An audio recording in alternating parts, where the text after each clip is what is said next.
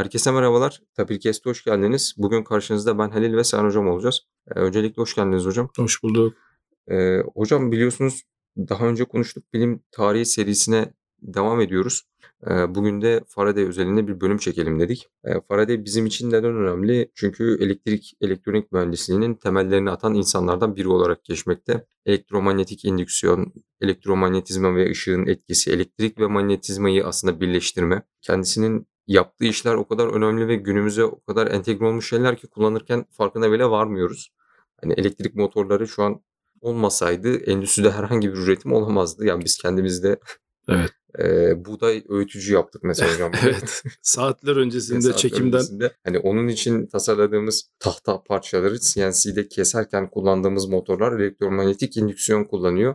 Onun diremeli elektromanyetik indüksiyon kullanıyor. Yani herhangi bir motor elektrikle çalışan şu an prize taktığımız motor bu sistemle çalışıyor diyebiliriz. Zaten tarihte bilim tarihinde de çok azdır. Çok az insana nasip olmuştur. Hı hı. Bir ismin hem kanununun hem etkisinin olduğu Faraday bunlardan biri. Faraday etkisi, Faraday kanunu. Söylerken aklıma geldi hocam. Prize taktığımız her bir cihaz hemen bununla çalışıyor dedim motor şu an. Aslında prize gelen elektrik de Faraday etkisiyle geliyor zaten. Evet. Elektriğin öncesinde kimyasal olarak alınıyor. İşte volta, piller, evet. Kimya üstünden gidiyor.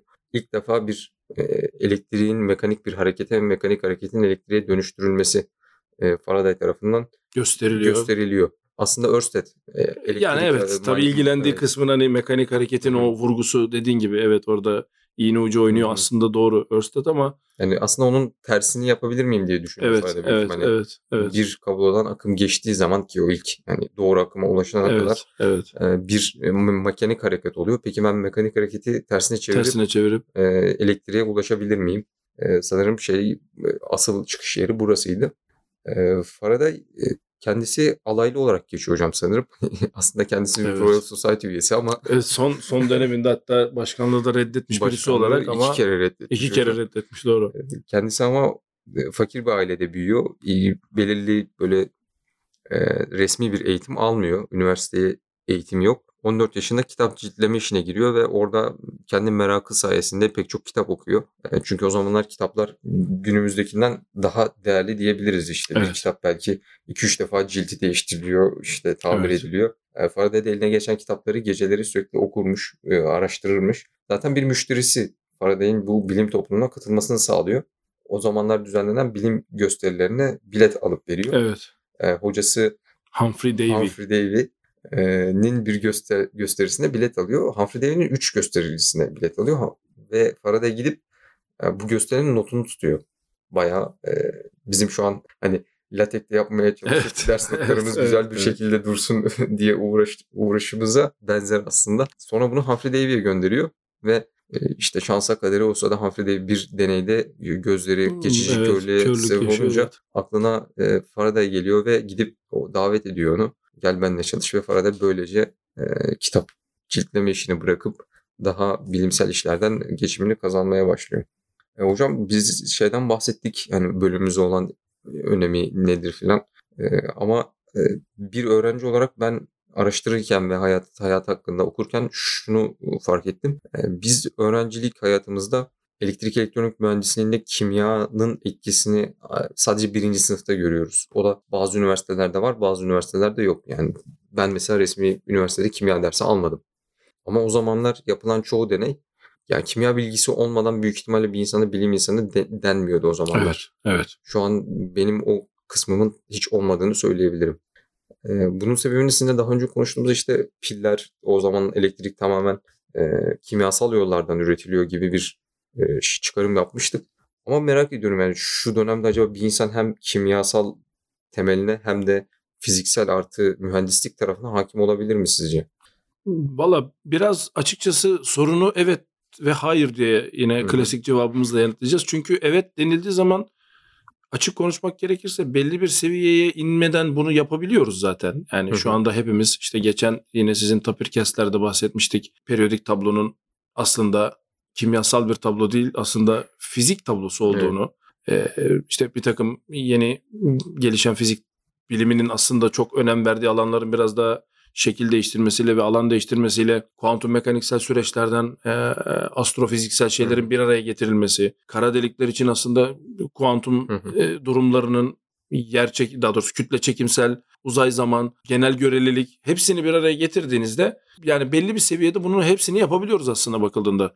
Benim takıldığım konu şu, bunları ne kadar derine inerek her birinde böyle bir paralel şey gibi düşünelim, piston gibi düşünelim. Ya bu pistonların hepsi tamamen en aşağı inmek zorunda mı bilimsel katkı yapabilmek için günümüzde? Tahmin ediyorum bu sorunun yanıtı hayır.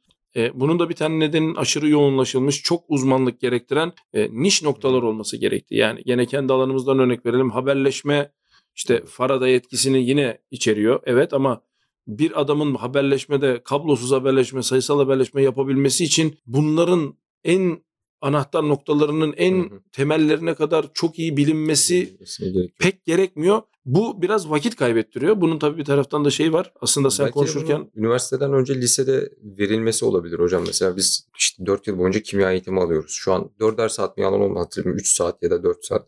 Ama bu eğitim süresince ben herhangi bir laboratuvara girdiğimi hatırlamıyorum. Herhangi bir şey yakıp işte bir şey üretip bir şey patlattım. Ben şanslı sayılıyorum o zaman. Ben yaptım çünkü bunları. Ya biz de işte sağdan soldan bazı materyalleri bulup kendimiz bir iki bir şey yapmaya çalışmıştık. Sonuçları iyi olmayan deneylerimiz oldu. Hani zamandan önce patladı bazı şeyler ama bu çoğu sanırım ergenin yaptığı şeyler zaten. Ama okulda bu resmi bir şekilde ama mesela galiba ne diyoruz? Kurbağa bacağı deneyi.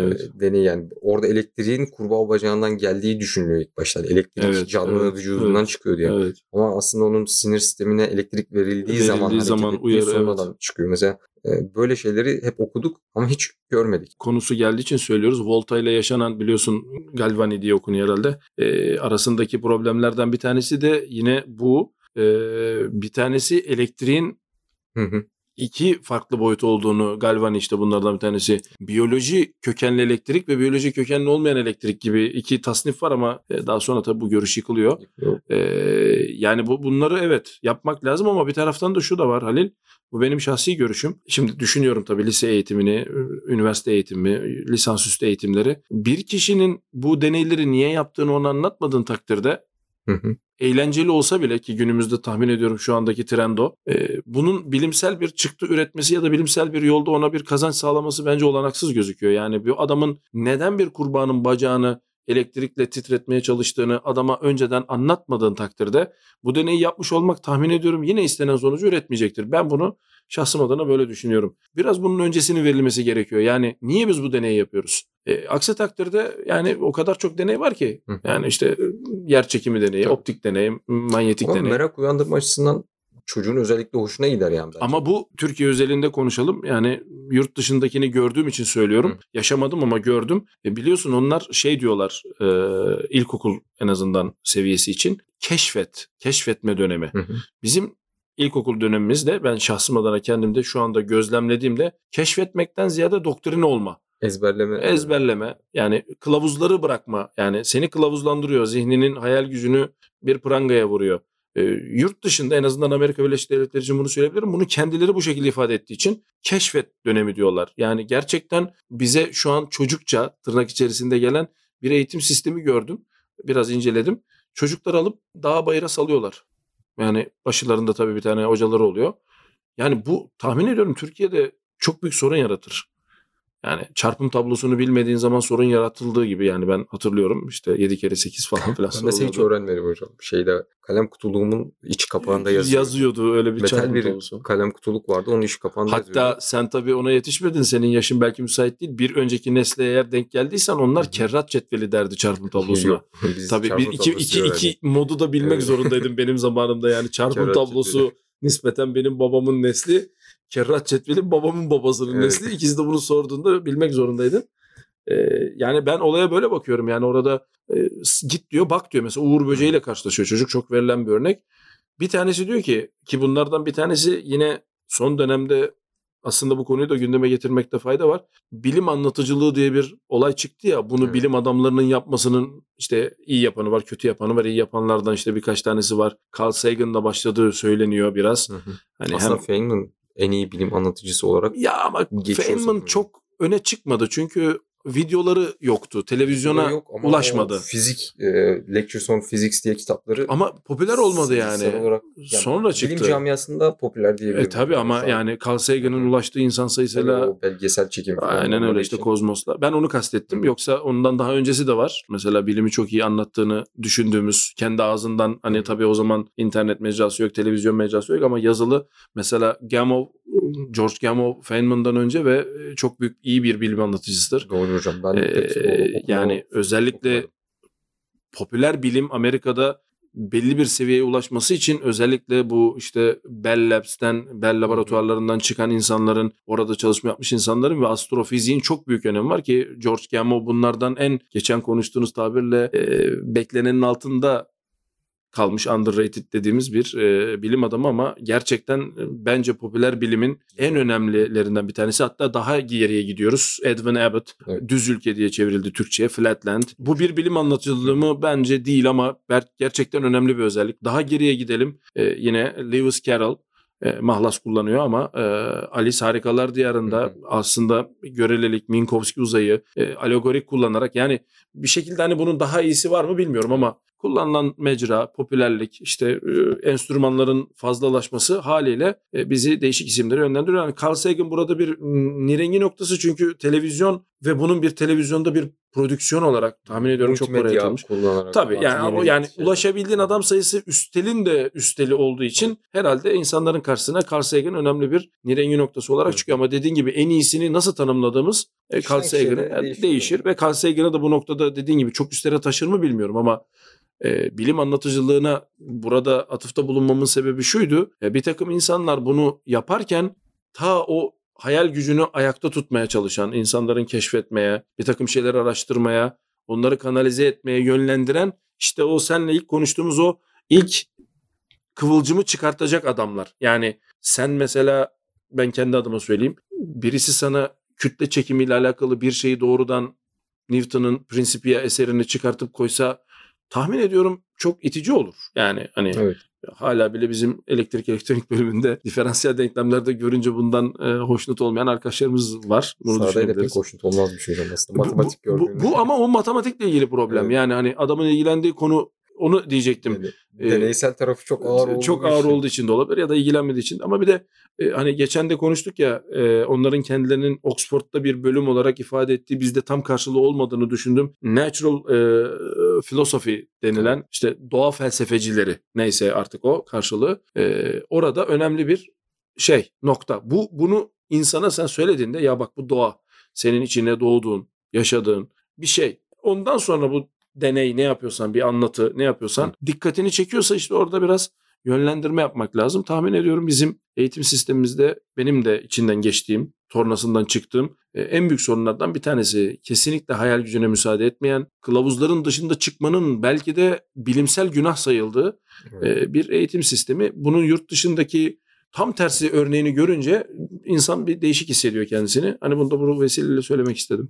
Hata yapınca cezalandırılma olasılığı çok yüksek olduğu için ve hani bunun maddi tarafının da çok yüksek olduğunu düşünüyorum. Yani okuldaki bir eşyaya zarar ver. Amacınız zarar vermek olmasa bile yani bir deney 5 dakika sürer. O işte hoca gösterir ve biter. Evet, öğrencinin deneme imkanı olmaz. Evet. Çünkü 60 kişi var sınıfta. Evet. 60 kişiye denetse orada belki bir maaşını harcaması gerekir. Evet. Belki maddi imkansızlıklar da olabilir diye düşünüyorum ben kendim. Ama bir insanın yanlış bir şey yapmasına pek izin verilmiyor, çocuğun özellikle. Pek çok reklamda kirlenmek güzeldir falan böyle şeyler yazılsa öyle. Evet. Reklam bu top oynadıktan sonra eve kirli bir pantolonla döndükten sonra yaşadığımız şeyler yani. Evet, hiç gerçekçi değil mi? Reklamdaki gibi değil yani. Hiç öyle olmuyor hiç yani. Öyle olmuyor. Ben özellikle hani kuzenimle sürekli evde onu karıştır bunu karıştır bir şeyler denerdik, patlatırdık. Özellikle işte kolaya mentos atmak çok popülerdi. Biz kendimiz bunun gibi neye ulaşabiliriz diye uğraşırdık. O sabah uyandığınızda işte onu anneniz dökmüş oluyor. diyor bir de işte çok kötü kokuyor. Ya ben onda bir şey deniyordum işte şunu karıştırmıştım. Hatta onun videosu var. O ben içiyorum o suyu ver diye son dönemde YouTube'da. Türkiye'de bilim niye bana gösterdiniz babaanne değil mi? Ondan sonra özür videosu çektirdiler kadıncağıza bir şeyler oldu falan filan. Ama çok işte çocuğun niyeti bir şeyler yapmak, bir şeyler merak edip göstermek belki de bizim şu an yapmaya çalıştığımız şeyin 5 yaşında, 6 yaşında yapılmaya çalışılmış hali belki. Evet. Ama o sırada işte ben içiyorum o suyu diye elinden alıyor. Bu yüzden ben daha çok deneylerle ve pratik şeylerle alınmış bir eğitim olmasını isterdim. Kesinlikle yani bunun etkisini ben maalesef lisansüstü eğitimde gördüm. Hatta kendi lisansüstü eğitimin Türkiye'de kalan kısmında bu istenen bir şey değildi ve hatta dediğin gibi önüne bahaneler çıkartılıp ya zaten sen bunu yapamazsın ki senin imkanın yok. Tamam imkanımız yok, o zaman şuradan imkanımızı en kötü, en belki hiç kale alınmayacak sürümüyle başlayalım ve görelim bakalım denmiyordu. O yüzden hani yurt dışında bunu görünce hayır yani burada teorik olarak istediğin takla yatmış olabilirsin ama bana bunun çalışan sürümünü göstermediği müddetçe benim için hiçbir şey ifade etmiyor. Sert gerçekliği, acı gerçekliğiyle karşılaşınca ben bunu çok sert yaşadım. O yüzden hani işte siz de burada biliyorsunuz, burada hemen hemen her şeyi dokunarak gerçeklemek suretiyle bir şeyler yapmaya çalışıyoruz. Aksi takdirde sabaha kadar tahta denklemlerle yani dolar. Evet, sen silersin, ben yazarım, olur biter. Elektrik devreleri bir de mesela zenerdiyotların nasıl çalıştığını belki 10 defa gördük. Aslında ondan 100 aldık, ağıyla geçtik ama buraya getirdiğimizde zennediyorduk ya bu nasıl çalışıyordu diye düşündük hocam. Evet. Hatta ve yakarak, değil mi? Yönünü falan filan tespit etmek için nasıl yapacağız? Karakteristik nasıl olur? Nerede patlıyor diye denedik ve öyle öğrendik. Evet. İşte derste ama dediğim gibi ağıyla geçtik yani o dersi. Evet. Tam öğrenmiş olmuyor teorik olarak insan. Ben daha önce de şeyden konuşmuştuk hocam, işte bilimde önemli her şey bulundu ya da bilimde yeterli imkanımız yok şeylerinin insanların kendilerine gelişmemeyi tembelliğe alıştıran bir bahane olduğunu kim söylüyordu şu an hatırlamıyorum. Evet, bir iki gün önce bana da söyledim. Ben de baktım, hatta üzerine yorum da yapmıştım. Evet. Nobel alan kişinin kimdi? Rajaj mıydı? Cajal diye yazılıyor yanlış hatırlamıyorsam. Evet. Onun kitabında geçiyor. Evet. Yani Faraday bu deneyleri yaparken elinde herhangi bir ölçüm aleti olduğunu düşünmüyorum. Evet. Bayağı sezgisel. Hatta düşünerek. Senin şimdi söyleyince hatırladım. Faraday özellikle o bilim fuarlarına deniyorsa bilim gösterilerine katılırken senin söylediğince şimdi hatırlıyorum. O zaman çok önemli olan, hatta daha sonra da senin yine bahsettiğin bağlantıyı kurduğun İskoç bilim adamı diyelim artık Maxwell'a da ilham veren o bilim tasarlama ve bunları bir çizgi haline getirme, çizim haline getirme çok önemli bir ayrıntı. Faraday'in bu konuda çok yetenekli olduğu söyleniyor. Yani not defterindeki ayrıntılar ve kendisinin de daha sonra yazdığı mektuplardan hafızasını yitirene kadar bu ayrıntılara dikkat ederek bu noktada ilerlediğini okuyan insanlar okudum. Ben okumadım açık konuşmak gerekirse ama bunu bilim tarihçilerinin yazdıkları eserlerden, onları hepsini süzmüş insanlardan edindiğim bilgi. Bu o noktada çok önemli. Yani görsel olarak bir şeyi kafasında canlandırıp bunu kağıda aktardıktan sonra bununla ilgili bir deney ortamına gidiyor olması, bu çok başka bir yetenek. Dediğin gibi imkansızlıklar zihinsel becerileri üst düzeye çıkartıyor. Geometrik yorumlarının çok üst olduğu söyleniyor. Evet. Geometrik açıklamalarının da. Bu da işte hayal gücünün gelişmesi. Kesinlikle. Yani imkansızlık orada böyle bir yeteneğin gelişmesine ve ortaya çıkmasına yol açıyor. Bir taraftan da dediğin gibi imkansızlıklar bir takım insanlarda tembelliğe yol açıyor. Faraday bunun tersi örneği yani gerçekten. O itki yani o ilk kıvılcım nasıl oluşuyor bilmiyorum hocam yani. Bizde yok, belki Faraday'in 1/1000'de olamayız bu konuda yani ben kendim bir şey söyleyebilirim. Ben de söyleyebilirim hani, çok rahat. Nasıl bir eğitim, kişilik, işte genetik okumadan sonra böyle bir şey oluyor acaba? İşte Newton, Galileo, Faraday, Maxwell, Einstein diyelim. Evet. O silsile, işte, silsile günümüzde geliyor işte, ondan sonra pek çok bilim insanı var. Hani lab rat diye bir tabir var bildiğimiz, işte Aziz Sancar mesela sanırım bu tanıma uyuyor. Bir şey üretmek istiyorsanız günde 18 saatinizin laboratuvarda geçmesi lazım diyor kendisi. Bu itkiyi bu insanlarda uyandıran şey ne? Neden sadece bazı insanlarda bu var? Bu merak ediyorum. Ben geçen onunla ilgili Richard Dawkins'in önemli bir ona sorulan soru, bir de bir makalesi yani bir makalesinde okuduğumu hatırlıyorum ya da bir söyleşisine denk gelmiş olabilirim. Çok şu an hatırlamıyorum ama ifade aynen şu. İnsan beyninin evrimi buna müsaade etmiyor. Biraz açıkçası böyle bir durum var. Yani neden bu kadar az insanda oluyor sorusunun yanıtı, insan evriminde hayatta kalmak için gerekli olmayan bir hayal gücü bu. Yani matematik, fizik, bir şeyin derinlemesine analizi, insan evriminde insan yani en azından Homo sapiens dediğimiz türün belli bir seviyede hayatta kalmasını çok işe yarayan bir entelektüel bir durum değil. zaten frontal korteksin belli bir kısmında bir aktivite oluşuyor ve orası limbik sisteme tuhaf bir bağlantıya sahip. Şimdi bu böyle bir açıklaması var Dawkins'in. Hani bu istatistiğin evrimsel bir aslında doğal bir sonucu diyor. Yani buna herkesin zaten olmasını beklemeyiz çünkü zihninin devreleri, kabloları bu şekilde bağlı değil. Evet, bağlı olan insanlar var. Yani bu tabii ki bunun da right tail'da olma, yani sağ kuyruğunda olmasını bekleriz. Bu da zaten bunun doğal bir sonucudur diyor. Neden o insanlar da tabii ayrı bir tartışma konusu ama o insanların büyük popülasyona göre az olmasının böyle bir açıklamasını yapmıştı Dawkins ya da bir yerde okumuştum. Dawkins'e ait diye hatırlıyorum. Belki Dawkins başkasına atıfta bulunuyor olabilir ama ben bunu Dawkins'den dinledim ya da okudum. Ama insanın sadece bu şekilde işte en az enerjiyle maksimum faydayı sağlamak ya da işte canlılığının devamını sürdürmek gibi temel işte bütün memelilerin diyelim hatta bütün canlıların diyelim ortak özelliklerini indirgemek biraz bana acımasız geliyor. Yani böyle olmaması gerektiğini düşünüyorum. Hani en basite indirgenmiş şekilde yaşayacaksam ben zaten canlılığımı bunun üstüne kuracaksam insan olmanın getirdiği hiçbir hani artıdan faydalanmamış oluyorum. Ya ben öyle düşünmüyorum. Ben soruyu tersten sorduğunu varsayarak söyledim. Nedir o? Neden bu adamların sayısı bu kadar az? Evet, onu sordum. Sonrasında yani, bu evet. Ama yani bu adamlar bunu yaparken bütün evrimsel sürece karşı çıkıyor. O yüzden falan filan. Ben öyle düşünmedim. Sayının popülasyon istatistiğine bakılarak neden az olduğunun açıklaması ama şu konuda haklısın. Neden Newton? Bir sürü arkadaşı var Newton'un. İşte biliyorsun Hooke'la falan filan kavga dövüş. Leibniz'le kavga dövüş. Yani bu adamların kendi kişisel profilleri noktasında bakıldığında bu istatistik gerçeği yansıtıyor bilmiyorum ama hani büyük resime bakıldığında gerçekten de baktığında yani gündelik hayatta da tahmin ediyorum benzer bir durum söz konusu. Çoğu insan bazı olayları çözümlemiyor. Çözümlemeden ilerliyor ve çözümlemeden ilerleyerek hayatta kalıyor. Hele şu anki medeniyet seviyesi herhalde bunu zirveye çıkartmış durumda. Yani hemen hemen hiçbir şey sorgulamadan hayatta kalabilip hatta ilerleyebiliyorsun sistemde. Yani belli bir yerlere geliyorsun. Politika diye bir şey var. Sorgulamaya başlayınca da hatta ruh hastası damgası diyebiliyorsunuz ki benim gözlemime göre büyük bilim adamlarının çoğu yani şu anki psikolojik incelemelere falan baktığımızda bayağı obsesif insanlar. Evet, yani bayağı ruh hastası hepsi. Hani yoksa ismini unutuyorum da Galileo Kepler'den önce ilk Kopernik. Kopernik'ten de önce bir kişi daha var. Bruno.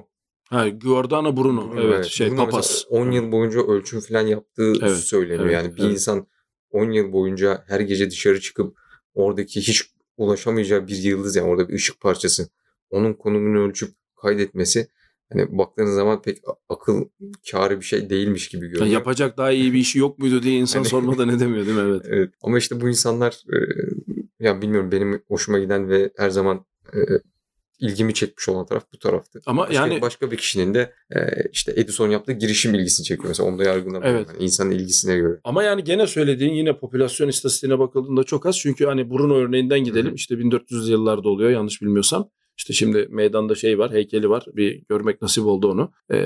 O zamanlar onunla asıyorlar sanırım değil mi? Yakıyor yani bayağı bildiğin meydanda çarmıha gerip yakıyorlar adamı yanlış bilmiyorsam. Uzun bir hapis döneminden sonra af dilemesi işte Engizisyon falan filan biliyorsun. Aynı adamın yani aynı işte papaz okullarının diyelim manastır geleneğinden gelen adamın manastırda değil ama papaz okullarının geleneğinden gelen şimdi Amerika'ya biliyorsun college dedikleri işte o kolej eğitimi diyoruz. O kolej eğitiminden geçen bir sürü adam var ve bu yalnızca Bruno'da ortaya çıkıyor. Yani hani olaya bir istatistik olarak baktığımızda neden Bruno bilmiyorum. Dediğin gibi genetik, çevresel faktörler, psikososyal durum. Şu bu mutlaka insan çok karmaşık bir varlık. Problem var yani. Tabii çok karmaşık bir varlık yani hani o konuda sana katılıyorum. Evrim deyip indirgemiyorum ama sayının az olmasını açıklamak için önemli bir argüman olduğunu düşünüyorum. Hani hayatta kalma güdüsünün devrelerini şekillendirdiği bir genetiğin çıktısı ise bu. Tabii bu sayının az olmasını bekleriz ama neden Newton, neden Bruno, neden Galileo? Tabii ki bunların yanıtını bilemeyiz çünkü o zaman işte bireysel olarak insan çok karmaşık bir varlık. Hatta şimdi senin ilgilendiğin konuda var ya yapay sinir ağlarında yani kutunun içinde ne yaptığını bilmiyoruz. Bir girdiği bir çıktı üretiyor ve bir çalışıyor. Nasıl oluyor bilmiyoruz. Herhangi bir süreç. Yani tuhaf. Tek başına bunu ele aldığımızda oturup denklemlerini yazmaya çalıştığında işin içinden çıkamıyorsun. O yüzden diyorsun ya bu benim için bir kara kutudur. İşte girdiği ve çıktığı şu şekilde halletsin. Biz de işimizi görelim bakış açısı. Tahmin ediyorum buradan çıkıyor. Yani neden Faraday? Bilmiyorum. Ama Faraday gibi adamların az olduğundan kesinlikle eminiz. Çünkü yani kendisi herhangi bir işte dediğimiz gibi resmi eğitimi olmadan işte tamamen hocasından gördükleriyle, ki hocası Faraday'ın önünü bir anlamda kesmek için bir süre önemli Fraunhofer'in Almanya'da kat ettiği o mercek konusundaki ilerlemelere biz de yaklaşalım İngilizler olarak falan diye bir 4 sene boyunca optik üzerine çalıştırıyor Faraday'ı. Orada ana olarak aldığı o çalışmalardan ana olarak aldığı bir cam parçasıyla da manyetizma ve ışık arasındaki bağlantıyı çözüyor yani, mesela. Evet, yani... Ve bu Alzheimer olup uzun bir depresyon sürecinden sonra ömrünün sonlarına doğru bu çalışmayı yapıyor. Ve işte kimya bilgisi de ileri olduğu söyleniyor. Pek çok kimyasal maddeyle çalışıyor mecbur. Yani zaten karıştırıyor, onu şeyi, çeviriyor, bunu üretiyor. Ve deniyor. Koyuyor, deniyor yani. Deniyor. Hiçbirini de göremiyor. İşte Cosmos'ta yine o popüler bilim dedik. Yani Neil deGrasse Tyson'ın o yeni uyarlaması Cosmos'un 10. bölümü sanırım. The Electric Boy diye bir bölüm var. Yani merak eden olursa çok güzel anlatmışlar Faraday'ın hikayesini. Oradaki işte söylediği şey en son onu deniyor ve orada görüyor. Ondan sonra da manyetizm ve ışık arasındaki bağlantıyı da ortaya çıkarmış oluyor. İşte ondan sonra dediğimiz gibi Maxwell ve Einstein'a kadar da bunlar gidiyor ve yani Einstein'ın odasında işte Maxwell, Newton ve Faraday'ın fotoğraflarının nasıl olduğunu söylüyorlar. Sadece 3'ü varmış. Doğrudur. Yani bu insanlar bayağı etkilemiş kendisini. Yani. Hem matematik ve deneysel olarak ikisinde. Ki Einstein biliyorsun tamamen kuramsal bir fizikçi. Deneyle hiçbir alakası olmayan bir adam. Ondan sonra kuantumda da mesela biraz çok saydırıyor. Evet, Bohr'la yaşadıkları biliyorsun Kopenhag yorumu üzerine bir durum. Ama yani orada tabii ilginç bir durum da var. Geçen de konuştuğumuz yani bilim adamları belli bir yere, yani bilim insanı diyelim, şimdi böyle de bir algı oluştu biliyorsunuz, yani bilim adamı yani öyle yerleştiği için söylüyoruz. Bilim insanlarının belli bir yere geldikten sonra Newton'da yaşanılan kişilikleriyle ilgili bazı durumların hani işte şu anda benlik dediğimiz ya da ego dediğimiz durumların ortaya çıkmasıyla ne yapacağını hani biz dışarıdan bakan olanlar olarak ya da bilim tarihçilerinin o sıradaki konjonktürü bize anlatmasıyla yaptığımız yorumlar çerçevesinde yapmamaları gereken şeyler yaptıklarını da görüyoruz. Yani dediğim gibi yani Newton bunların en başında geliyor. Faraday de bu konuda çıkmış hocam. Faraday tersi yani Humphry Davy yani kendi hocasının Royal Society'ye katılmasında bazı sorunlar yaşamış. Ve Oxford yine karşısına yine bir tuğla gibi çıkması. Ya işte biz Oxford'da böyle yapmayız, sen işte kuvvet diyorsun ama hani hikaye bunlar falan. Avrupa'daki falan bilim gezilerinde masaya bile oturtulmaması yani, ve bunun doğal sayılması.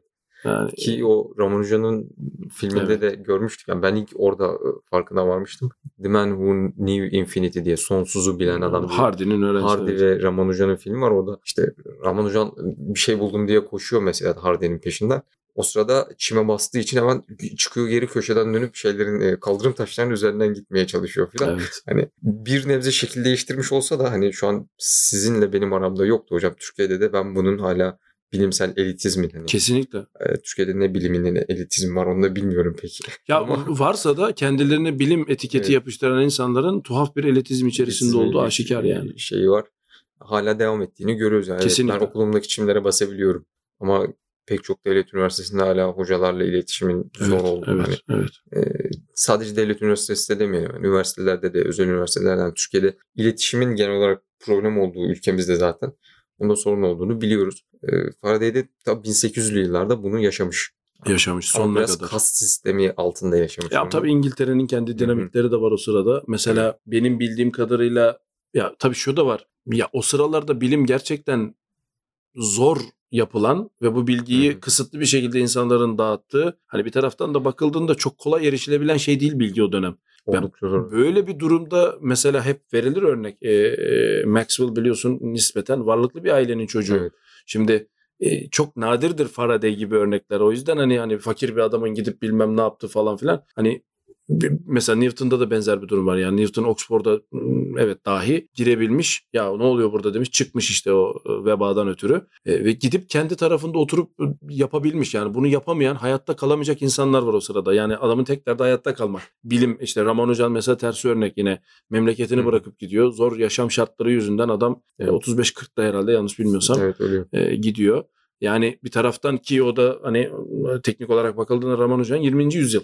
1900'lerin başı yani böyle bakıldığında bilim çok zor elde edilen bir şey. Böyle olduğu için de Faraday büyük. Şimdi ise bilim İşte YouTube var en basitinden, değil mi? İnsanlar hani bir şekilde orada gidiyor. Makalelerin bir kısmı artık açık.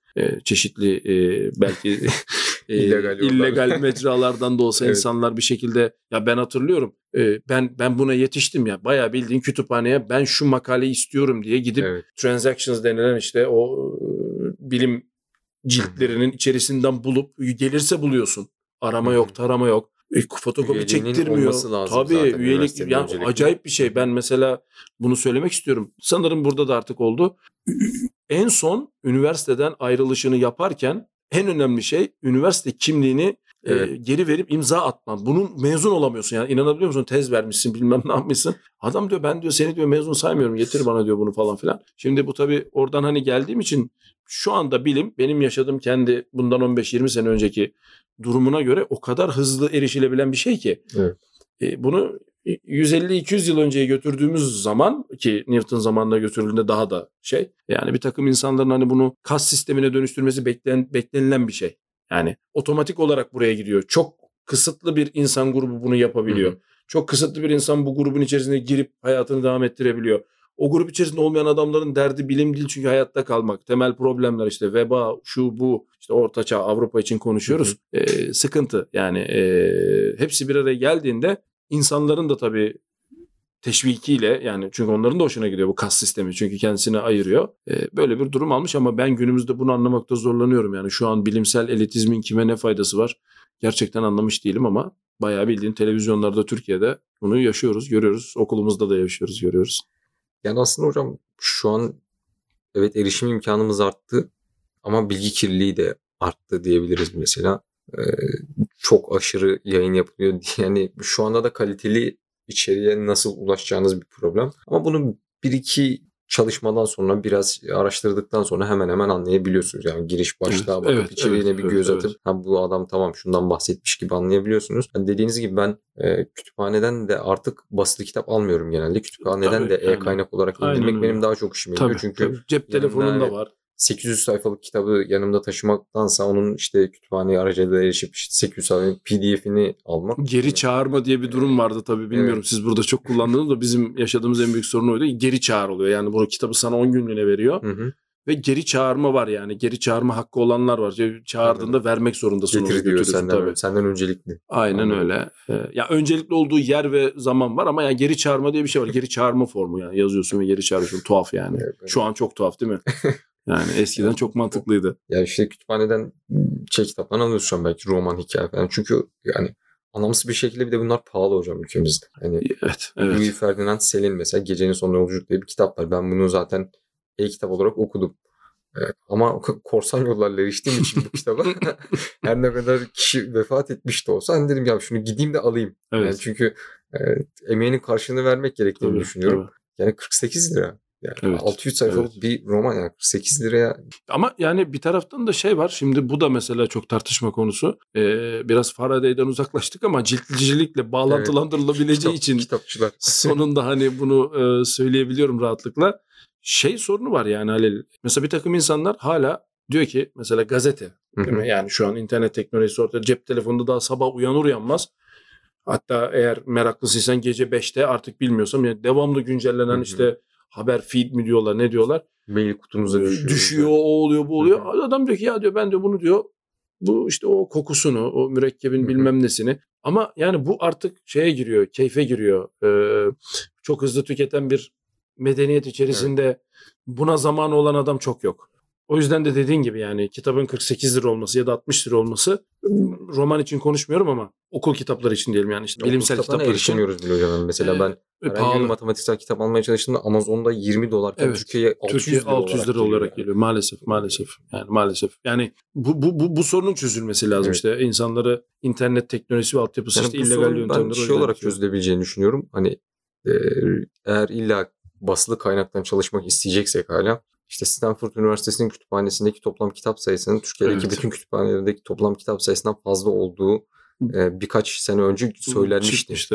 Yani sadece bir üniversitenin kütüphanesi bu kadar büyükken bütün Türkiye'de bu kadar eksiklik varsa, ki ben kendi araştırdığım kitapların çoğunu İstanbul içinde de bulamıyorum. Hani bakıyorum işte kütüphanesinde var mı? Çünkü güzel bir sistem yapmışlar. Bütün üniversitenin kütüphanelerini falan araştırabiliyorsunuz. Nerede var nerede yok diye.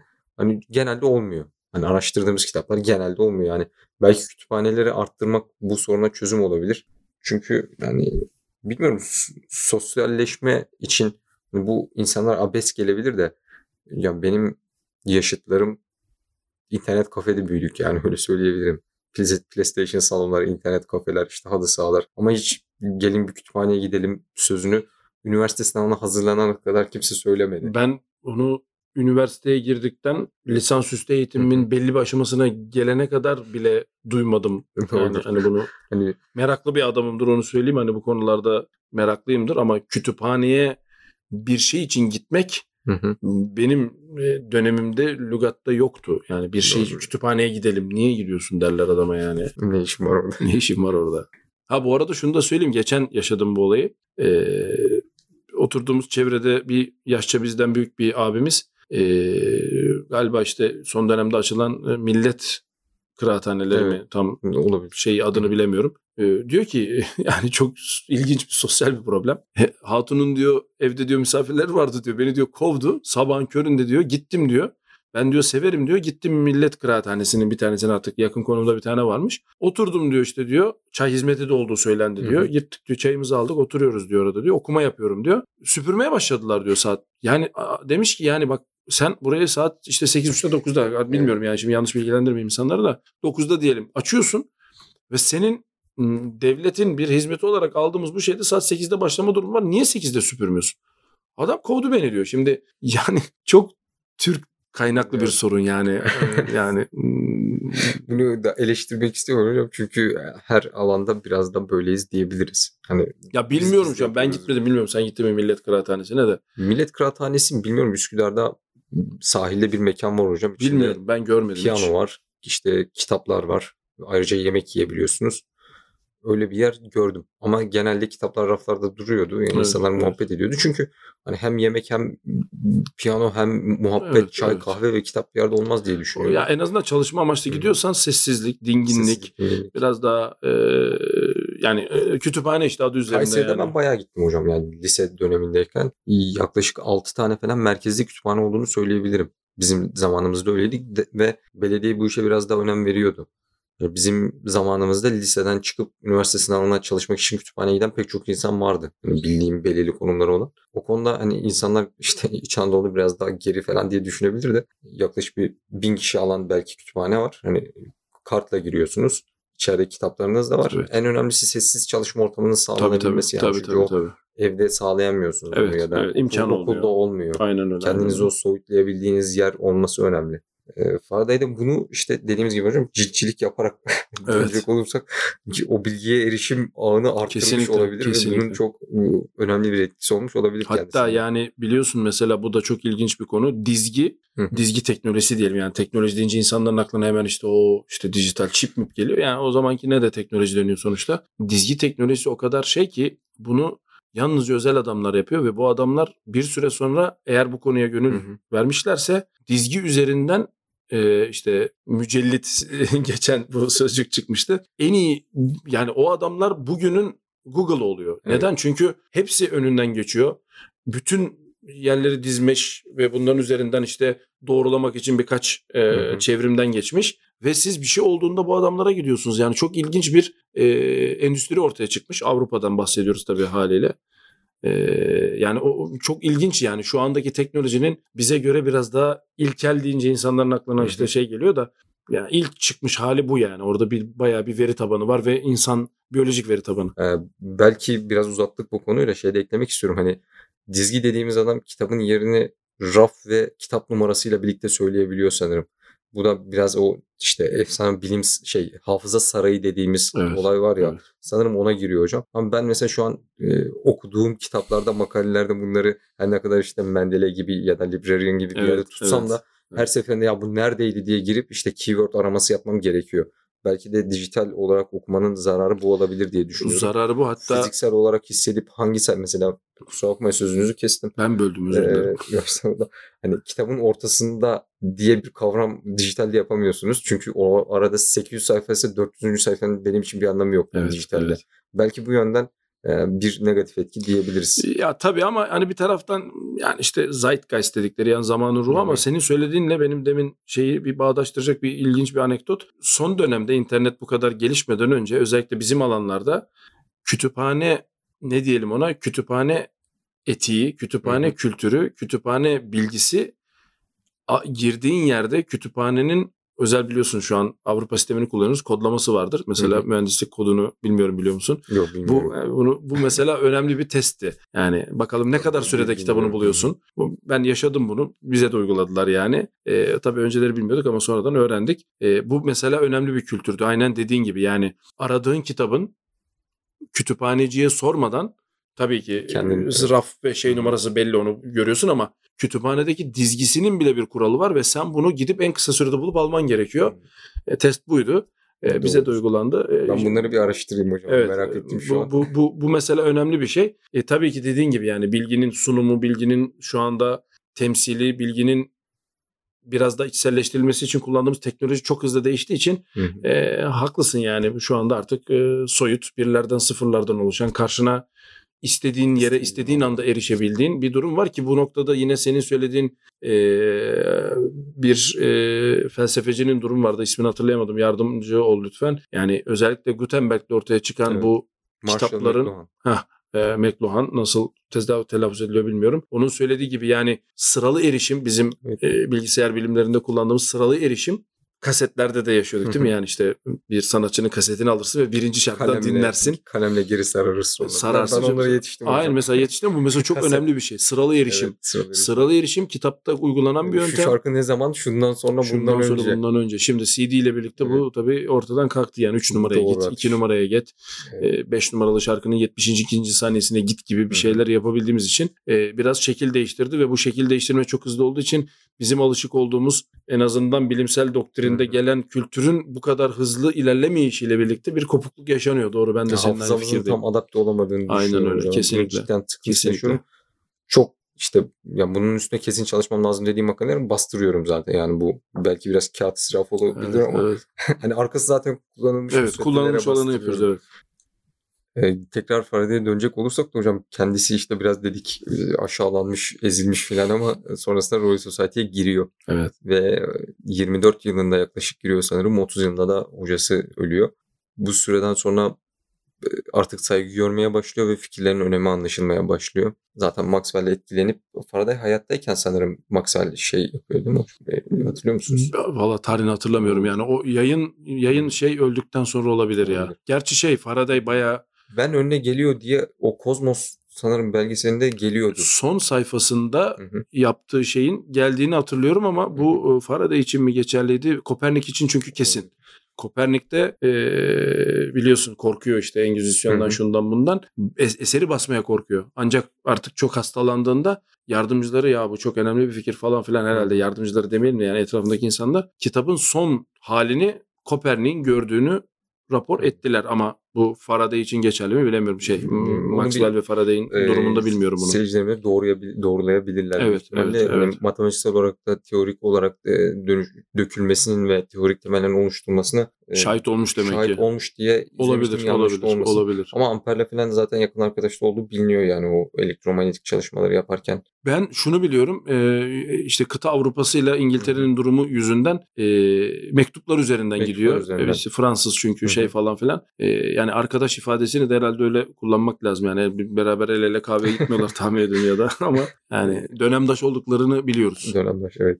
Ve dönemdaşlar artık cidden büyük bir saygı duymaya başlıyor ve Faraday aslında bizim bahsettiğimiz o çocuklardan merak uyandırmak için sanırım kendileri bilimsel gösterilerle bu camiye girdiği için Noel derslerini başlatıyor mesela. Sadece çocuklara yönelik halen devam eden ve Noel'de tamamen deneyler ve artık bir prestij abidesi olan yani Noel dersi veren kişinin o alanda çok önemli yani biri olduğu. İşte Richard Dawkins'e falan verdiği bölümlerine kısaca bakmıştım hocam. İlginç bir duygu olur yani Faraday'ın Noel derslerinde insanlara bir şeyler anlatmaya çalışmak.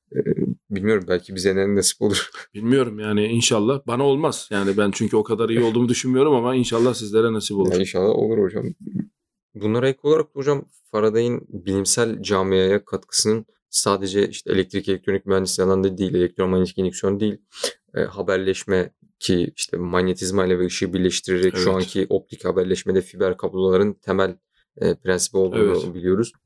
Sonrasında da işte Einstein'a hatta ilham olup kütle çekim teorisiyle manyetizmayı birleştirme gibi işte büyük birleştirilmiş kuram, Grand Unified Theory'ye öncülük ettiğini bir nevi söyleyebiliriz. Hatta işte onların bir silsile denebilirse Newton, Galileo, Newton, sonrasında Faraday, Maxwell, Einstein ve sonrasında devam ettiği gibi yani ağır toplar diyebiliriz büyük ihtimalle bunlara. Yani Newton kendi devlerin omzunda yükseldiğini söylüyorlar ama onun üstüne Newton dahil neler geldi ve aslında bir nevi o öncesinde bahsettiğimiz Cajal'ın şeyine insan giriyor hocam bazen.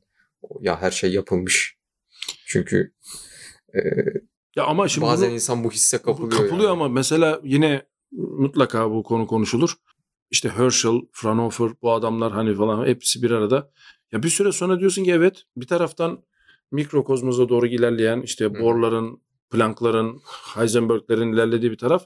Ama bir taraftan da Hubble'ın mesela şeyi çok ilginç. Yani 1920'ler diye hatırlıyorum 26-28 olabilir. Yani birden bütün kuram alt üst oluyor. Yani evrenin genişlediği ortaya çıkıyor. Tamam. Bir süre sonra bundan işte 30-40 yıl sonra az önce bahsi geçti. İnsanlar kendi doktora tezlerini yalanlamaya başlıyor. Stephen Hawking gibi doktora alıp ondan sonra profesörlüğü yalanlayarak. Yani o da iyi bir yöntem bu arada yani virüs antivirüs gibi. Yani önce virüs yapıp sonra antivirüs yapıp her iki tarafta da kazanmak gibi. Ama bir şey hocam elitist değil mesela yani. Kesinlikle.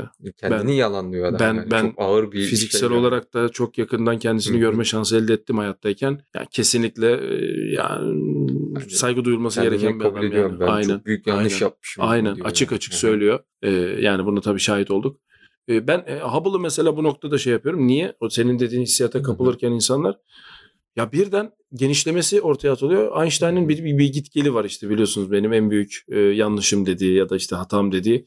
Bir süre sonra evrenin genişlemesindeki hızın beklenenin üzerinde olduğu ortaya çıkıyor. Ve şimdi işte kara madde, kara enerji bir sürü bir şey. Evet. Bir süre sonra yine aslında Einstein'ın oradaki sabitinin aslında bunu öngördüğü. Yani bu hani her şey bitti mi sorusunun yanıtı kesinlikle hayır. Bir takım insanlar gözlem yapmaya devam ettikçe, merak etmeye, daha derine dalmaya gittikçe... Mesela sabah bir toplantıya davetliydim biliyorsun. Önemli bir bilimsel gelişmelerin olduğu bir yerdeydik. Orada kuantum dolanıklığı ile ilgili yapılan şeyleri görüyorsun. Yani ben zamanım içerisinde kuantum dolanıklığının fotoğrafının çekildiğini gördüm. Evet. Ben bu sabah kuantum dolanıklığının fotoğrafının çekilmesinin çok çok üstüne yapılan çalışmalar gördüm. Ne kadar derine daldığınızla alakalı tabii. Tahmin ediyorum insanların yani geride kalan 6 milyar bilmem kaç tane insanın üzerine yarattığı etki tahmin ediyorum Newton'un prensipiyasının yarattığı etki kadar büyük olmayabilir ama eminim ki bu küçük ilerlemeler diğerlerine göre hala çok büyük şeylere gebe. Yani Hubble bence bu noktada çok önemli bir bilim adamı yani bunu görerek söylemesi, kestirmeye çalışması ki biliyorsun Hubble'ın kendi kestirimi şu an çok kötü bir kestirim. Ama yani oradan açılan yolda ilerlenen şeylere bakıldığında işte uzay ufku teleskobu, egzoplanet, öte gezegenler yani hani bir taraftan yani bitti dediğin andan itibaren dediğin gibi yani işte o Cajal'ın dediği yere geliyoruz. Ya tamam o zaman yatalım. Ama yani birçok sorunum var. Ne kadar derine indiğin tartışmalı. Aynı problemi yeni teknolojilerle tekrar gündeme getirdiğinde bakabildiğin ufkun genişliği aynı değil. Hani bunların hepsini bir araya getirdiğinde bilim hiç sonu gelmeyecek bir süreç gibi gözüküyor. Ama şöyle olduğunu düşünüyorum hocam. Yani Newton mesela ben 22 yaşıma geldim ama henüz önemli bir çalışmam yok diye depresyona girmiş zamanında. Evet. Ben şu an 23 yaşındayım. Yaptığım hiçbir şey yok.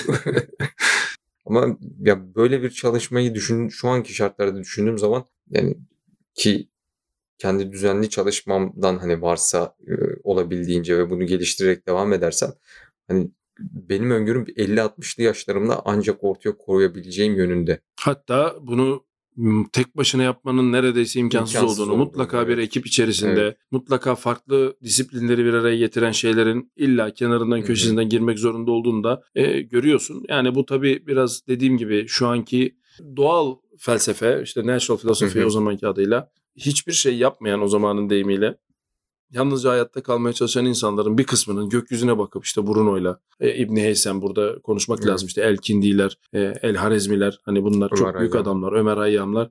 Yani bunlar değişik adamlar. Bunlar olaya başka yerden bakan adamlar ama o sıradaki ilerlemeyle bu sıradaki ilerleme aynı değil Halil. Yani geçen konuştuk. Yani adamın Nobel aldığı bilgisi duyurunun saniyelerinde dünyanın her tarafında artık duyuluyor. Şimdi böyle bir durumda ilerlemenin büyük etkisi olabilmesi için münzevi hayatı yaşıyor olmak çözmüyor. Tam tersi, tam ortasına girmen gerekiyor. Hı-hı. Herkesle etkileşmen gerekiyor.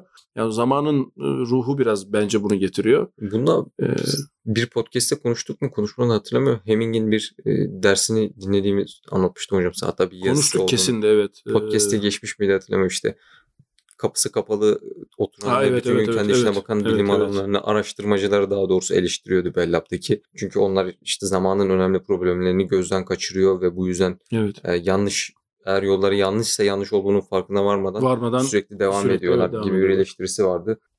Tecrübelerle artık zamanla ilerleyeceğiz diye düşünüyorum. Ya ama yani kıyas için Newton'u almak, Einstein'ı almak, Galileo'yu almak çok adil olmayabilir. Buradan şu sonuç çıkmasın. Biz de onlar kadar iyiyiz falan filan. Haşa huzurda ben öyle bir şey asla iddia etmiyorum ama karşılaştırmak için doğru kişiler değiller onlar. Yani çünkü o adamlar yani ben kendi adıma söyleyeyim onlar deha. Evet. Ben değilim yani hani bu anlamda bir defa onlara saygısızlık etmek istemiyorum. Kendimi karşılaştırma hadsizliğine girerek.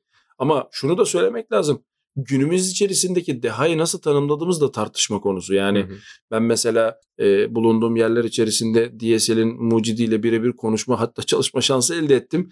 Yani bu adama sorduğunda bu adam DSL'in mucidi ama etrafında bulunan adamlara bakıyorsun. İsmi bu arada Gitlin, Richard Gitlin. Patentin birinci adıdır bakarsanız. Yanında Taki var. Yani Shannon falan filan girip çıkıyor. Yani, Bell laboratuvarının yani, suyundan içmiş. Aynen öyle. Böyle bir durum var yani. Hani şimdi ben o kadar iyi değilim ki zaten öyle bir ortama giremem ki öyle bir ortama giremediğim için böyle bir işte keşifte bulunayım. Ya bunların hepsi böyle bir bütün. Yani o noktada karşılaştırma çok adil olmayabilir yani. Kendi adıma hem deha anlamında hem imkan anlamında. Ha imkan verilse de yapamam çünkü dediğim gibi o yetenekte bir adam değilim. Böyle bir değerlendirmenin hani adil olmadığını düşünüyorum. Ama günümüzde de böyle son dönemde çıkmış birkaç örnek var. Yani mesela Gregory Perelman bunlardan bir tanesi matematik alanında belki fizik değil ama yani gerçekten alt üst ediyor işte Poincare sanısı üzerine yapılan işlerin Andrew Wiles yine Fermat'ın son kuramı diye geçen durumda İngiliz bilim adamı. Ünlü bir matematikçi vardı. En genç profesör. Evet. Matematik olimpiyatlarının altın madalyadan en genç kişiydi biraz. Asyalı. İsmini ama şu an hatırlamıyorum. Terence Tao. Yani evet mesela, sadece tipini hatırlıyorum yani. Tipini hatırlıyorum. İşte diferansiyel denklemlerde bilmem kaç şeyle falan çalışıyor. Hani ben kendi çalışmalarına pek hakim değilim çünkü o kadar ileri düzey matematiğim yok. Ama dediğiniz gibi hani biraz deha onlar yani çok üst insanlar diyebilirim. Yani onun bilgiyi kavrama hızıyla benimki aynı değil, onun olaya bakışıyla yani benimki aynı değil. 11-12 yaşında üniversite hocalarıyla birlikte matematik çalışmaya başlıyor. Ve altın madalyasını işte 20'li yaşlara gelmeden önce alıyor. Ya ben kendi adıma bu karşılaştırmayı adil bulmuyorum. Ben sadece bilim insanlarının kenarından köşesinden eğer tutunabilirsek hoşumuza gittiği için, merak cezbettiği için ben de devam etmeye çalışıyorum. Yani böyle bir kıyaslamaya girmek zaten benim gibi insanlar için hadsizlik. Ama işte bazı insanların kaygısının bu yönde olması ve maalesef yaşıtlarımın diyeyim hani belki buradan bana eleştiri gelebilir de yani dünyadaki insanların çoğunun kaygısının tamamen işte günü kurtarma ve işte yani zevki sefa diye tabir edeceğim ben onları. Hani çünkü tatile gidip şurada fotoğraf çekineyim, burada şey yapayım. Yani selfie çekilmek için ölen insanlar var şu an günümüzde. Maalesef. Bu işte kaygısı daha popüler bir yerde daha güzel bir fotoğraf çekinebilmek. Bunlara gerçekten şey de diyemiyorum hocam yani işte gerizekalılar, aptallar falan diyemiyorum. Çünkü insan üzülüyor yani neden böyle bir şey yaptığını da hani sonuçta bir kaynak ya yani bir beyin var orada. Şimdi sen onu söyleyince konunun Faraday ile bir bağlantısı aklıma geldi. Bu konuyu gündeme getirdiğinde bu Steve Jobs işte kendi ürünlerini tanıtırken ya da bir söyleşisinde okudum ya da bir magazinde okudum hatırlamıyorum. Şu ifadeyi kullanıyor. Bu geliştirdiğimiz şey işte Apple toplumsal para birimi, yeni toplumsal para birimi dedi. Yani kendi ifadesiyle merak edenler İngilizce arama yapabilir. Social currency ifadesini kullan tırnak içerisinde. Ya öngörmüş. bunu söyledi, yok açık açık. Ben dedi bunun için çalışıyorum, bunu yapıyorum falan filan. Faraday ile bağlantısı şu: Faraday'e mucitler değil mi ya da yatırımcılar geliyor kapısından bu adamları kovuyor çünkü ben bunu para için yapmıyorum diyor. Yani şövalyelik ünvanını reddetmiş. Yani. Royal Society 2 kere reddetmiş. Yani toplumsal para birimi ne demek? Geçer akçe bizim şeyimizde ve artık seni bu tanımlıyor. Faraday gibi bir adamı ise tanımlayan şey popüler olmak, öne çıkmak, bir yerin başkanı olmak, müdürü olmak değil. Yani adamın kendisine ait bir takım motivasyonları yani var. İki ve kere Royal Society başkanlığını reddedip şövalyeliği reddeden ürettiği elektrik makineleriyle dünyanın en zengin kişisi olabilecek belki bir şahsın. Ben diyor sadece basit Faraday olarak kalmak istiyorum. Yani bu da ayrı bir ne denir ona? Ekol. İrade. Tabii canım, kesin yani. Hani bu deminki şeyle, Saik'le bakıldığında hani diyorsun ya, yani şimdi bu tarz bir insan grubu var. Çok da kalabalıklar. Doğru. Çünkü bunun bir para birimi olduğu gerçeğiyle indoktrin olmuşlar bunlar. Çok az insan bunun bir para birimi, geçerekçi olmadığını düşünüyor, biliyor, hissediyor. Hangisi doğru bilmiyorum.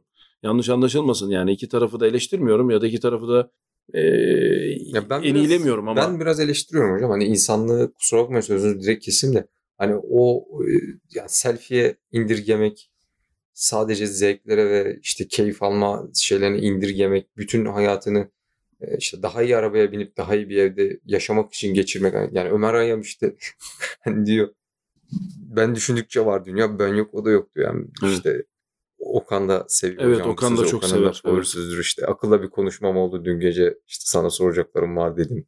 Hani ev almak nedir diyor, işte birkaç gün rahat etmek için diyor, ömür boyu diyor çile çekmektir falan diyor. Yani bunları da okuyup sonrasında halen bu şekilde devam etmek biraz garibime. Ya haklısın yani. Ama ya bu tarafta durduğun için yani tanımı öbür türlü yapsak o da benimkini çok saçma. Seninkini oluyor. Çok saçma buluyor yani. Niye diyor giriyorsun diyor, bunun diyor kolay yöntemleri varken değil mi?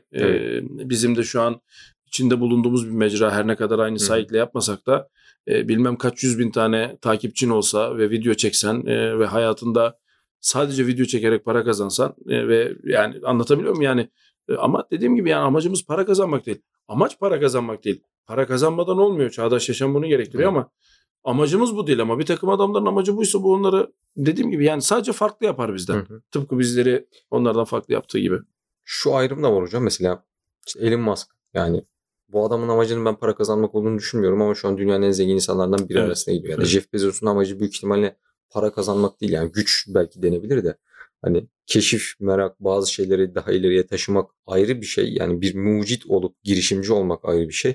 Ya da işte startuplara sürekli angel investor mu deniyor? Yani melek yatırımcının amacı da hani pek melek iyilik olduğunu düşünmüyorum. Yani işte startup tutarsa parayı kırar şey yaparım. Tabii bu yani dünyanın şeyi bu. Belki de bu yöntem daha doğru bir yöntemdir. Çünkü para biraz güç getirdiği için insana belki bazı şeyleri değiştirme imkanınız da daha fazla olabilir. Ya işte doğruyu nasıl tanımladığımızla alakalı diye düşünüyorum. Yani bunu doğru yapan ne? Bilmiyorum yani. Şu anda çalışıyor olması mesela bilimde tutarlılığın tanımı ama doğrunun tanımı değil yani. Ama gündelik hayatta, çağdaş yaşamda, modern ekonomide doğrunun tanımını ben bilmediğim için ama çalışan bir model olduğu kesin. Çünkü nereden biliyoruz? Sen yine işte arkadaşımız Ömer sağ olsun geldi buraya, yine o Tapirkest'te de gördük. Yani bir takım ilerlemelerin yapılabilmesi için bilim insanlarına çok ciddi yatırması gereken paralar var. Yani şu anki sistem bu maalesef. Yani birileri seni fonlamak zorunda ki sen sistemde bunları yapabilecek enstrümanları, araçları ve insan gücünü bir araya getirip bir şeyler üretebilesin. Şimdi bu yumurta tavuk sorunu ortaya çıkartıyor. Tabii bir takım insanlar da bunu başka bir amaçla yapıyor olabilir. Ya da dediğin gibi kendilerine melek yatırımcı deyip vitrinde bu olan, arka tarafta başka şeyin olup olmadan Allah'ın bildiği bir senaryo da olabilir. Yani bu an, şu an mesela böyle. Bir melek yatırımcı onu biliyor muydunuz? Yok hocam? Bilmiyorum. Bu Motorola sanırım. Motorola ya da onların ilk açılışında oldukça büyük hisselerini falan alıyor. Ya bilmiyordum. Kendisi bir süre sonra işte ekonomide hisse senedi alıp satma işlerine giriyor. Newton'da tam tersi mesela. Bu yönden eleştiriyor mesela Şenli hocam. Neden bıraktı diye. Neden bıraktı ve ekonomiyle bu kadar yakından ilgilenmeye başladı diye bazı eleştiriler var. Newton'da tam tersi. O olasılık biliyorsunuz Newton'da pek bir arada geçmez. Newton çünkü bunu dini sayıkla yapıyor. Yani Faraday de dini sayıkla yapıyor. Evet, yani olasılık diyor, bu diyor. Yani benim inancımla çelişiyor ya da düşüncemle Tanrı çelişiyor. Tanrı zaratmaz gibi. Aynen öyle. Mesela. Halbuki şey öyle değil. Bernoulli öyle değil mesela. Yani Laplace öyle değil. Onlar da mesela benzer bir görüşten ama farklı bir açıdan bakıp olasılığın sistemdeki önemini kavramış ve buraya kafa yormuş insanlar. Yani Shannon'un ya da böyle davranması. Olasılık dediğimiz zaman büyük ihtimal rulet geliyor insanlara. kumarbaz evet, işi diye evet. Geliyor olabilir. Kahvede oldukça kullanılan bir rulet. Ama işte haberleşme teorisindeki olasılıkla uzaktan yakından alakası yok ve şu anki şeyle. Ya aslında var gibi de sen insanlara bunu. O başka bir olasılık. Tabii evet, onu böyle anlatınca bir tuhaf oluyor. Yani bizde de mesela biliyorsun elektrik elektronik bölümünün içinde anlatılan olasılığın başka bölümler tarafından tescil edilmediği sonucu çıkmıştı ortaya. Yani ilginç anlatıldığı söylenmiş. Evet, yeterince iyi anlatılmadı. İlginç bir durum da var. Evet. Nereden baktığına bağlı yani. Yani ama olasılık alanında çalışma yapmış büyük kişilere, işte en iyi kitaplara falan gittiğinizde nedense o kişiler genelde elektrik mühendisi ya da alanında çalışan insanlar olarak çıkıyor. Bunun ilginç bir tesadüf olduğunu söylemekten ileri gitmiyorlar diye düşünüyorum. Büyük ihtimalle öyle diyorlar hocam. Herhalde. Teşekkürler hocam bugün katıldığınız için. Ben teşekkür ederim. Yine oldukça uzun bir sohbet gerçekleştirdik. Ben keyif alıyorum bunlardan. İnşallah izleyicilerimiz, dinleyicilerimiz de keyif alıyor. İzleyicilerimiz de şey oldu hocam sanırım. Hani Allah söyletti mi dedi. Evet evet. Hani biraz görsel olarak da artık insanların karşısına çıkmaya çalışmalarımız var. O konularda da iyileşirsek. İnşallah daha hızlı bir şekilde yoğun bir içerikle görsellerin de arttığı. Senin de göndermiş olduğun makalede aslında oradan çıktı, onu da söylemek lazım. Yani nasıl olur da Tapircast'leri biraz daha hareketli hale getiririz diye önce işte ses dudak eşleştirmesiyle başlayan bir akustik çalışmanın üzerine doğrudan video çekimiyle de devam edilebilir. Yani bunlar güzel şeyler, inşallah öyle olur. Faraday üstüne bir bölüm yapalım dedik ama oldukça geniş konulardan bahsettik hocam. Evet. Bilim tarihi aslında Faraday ve dönemdaşları gibi de oldu. Ondan öncesine Bruno ve Kepler'e kadar da gittik. Evet. Kopernik, Bruno. Kopernik, işte Heysem'den falan da hani isim olarak geçtik. Evet. İlerleyen bölümlerde belki daha farklı yollarda izleyebiliriz. Hani kesinlikle. Kişi özelinde, coğrafya ya da konu özelinde olabilir. Ben kısaca özetleyeyim hocam Faraday'in yaşamını. Bu dakikaya kadar izleyen biri varsa da. Evet. Bunun aslında yani internette çok kolay erişilebilir bilgi olduğu için aslında burada tekrar etmekten kaçındık diyebiliriz. Biraz daha kendi görüşümüzü aktarmaya çalıştık. Faraday dediğimiz gibi 1791 yılında doğup 1867 yılında ölüyor. Hayatının ilk başı oldukça çileli geçse de sonradan Royal Society'ye üyeliği ve bir ün ve saygı kazanmasıyla beraber biraz daha kolaylaşıyor diyebiliriz. Temel olarak katkı sağladığı alanlar elektrik, elektronik mühendisliğinin temelleri olan elektrik ve manyetizma, elektroliz, yani kimya alanında da pek çok katkısı var. Hatta anot, katot, işte elektrot gibi kavramların bunun tarafından kullanıldığı söyleniyor. Elektrik motorları, optik haberleşmenin temelini oluşturan Faraday efekti, ışığın polarizasyon ve manyetizma ile birleştirilmesi. Maxwell ve Einstein'a öncü olarak büyük bir işte natural philosopher, yani doğa felsefecisi olduğu için beni o Cosmos belgeselini izlediğim zaman oldukça etkilemiş bir kişiydi. Aslında bu yüzden de direkt doğrudan bir Faraday bölümü yapmak istedik. Kendisi biraz daha hani örnek almaya çalıştığım birisi diyebilirim. Çalışmalarını tamamen kendi için yapıp. Bilimsel elitizmden uzak, tevazu sahibi. Yani inşallah öyle olabiliriz şimdi. İnşallah. 23 yaşındayım ben. Atıp tutuyorum, yarın bir gün bir yerlere gelirsek insanlar ne olduğumuzu söyleyecek. Benim için söylüyorum hocam. Biz dinlediğiniz için teşekkür ederiz. Faraday için gerekli okuma linklerini ve faydalandığımız bilgileri paylaşmaya çalışacağız. İlerleyen bölümlerde tekrar görüşmek üzere.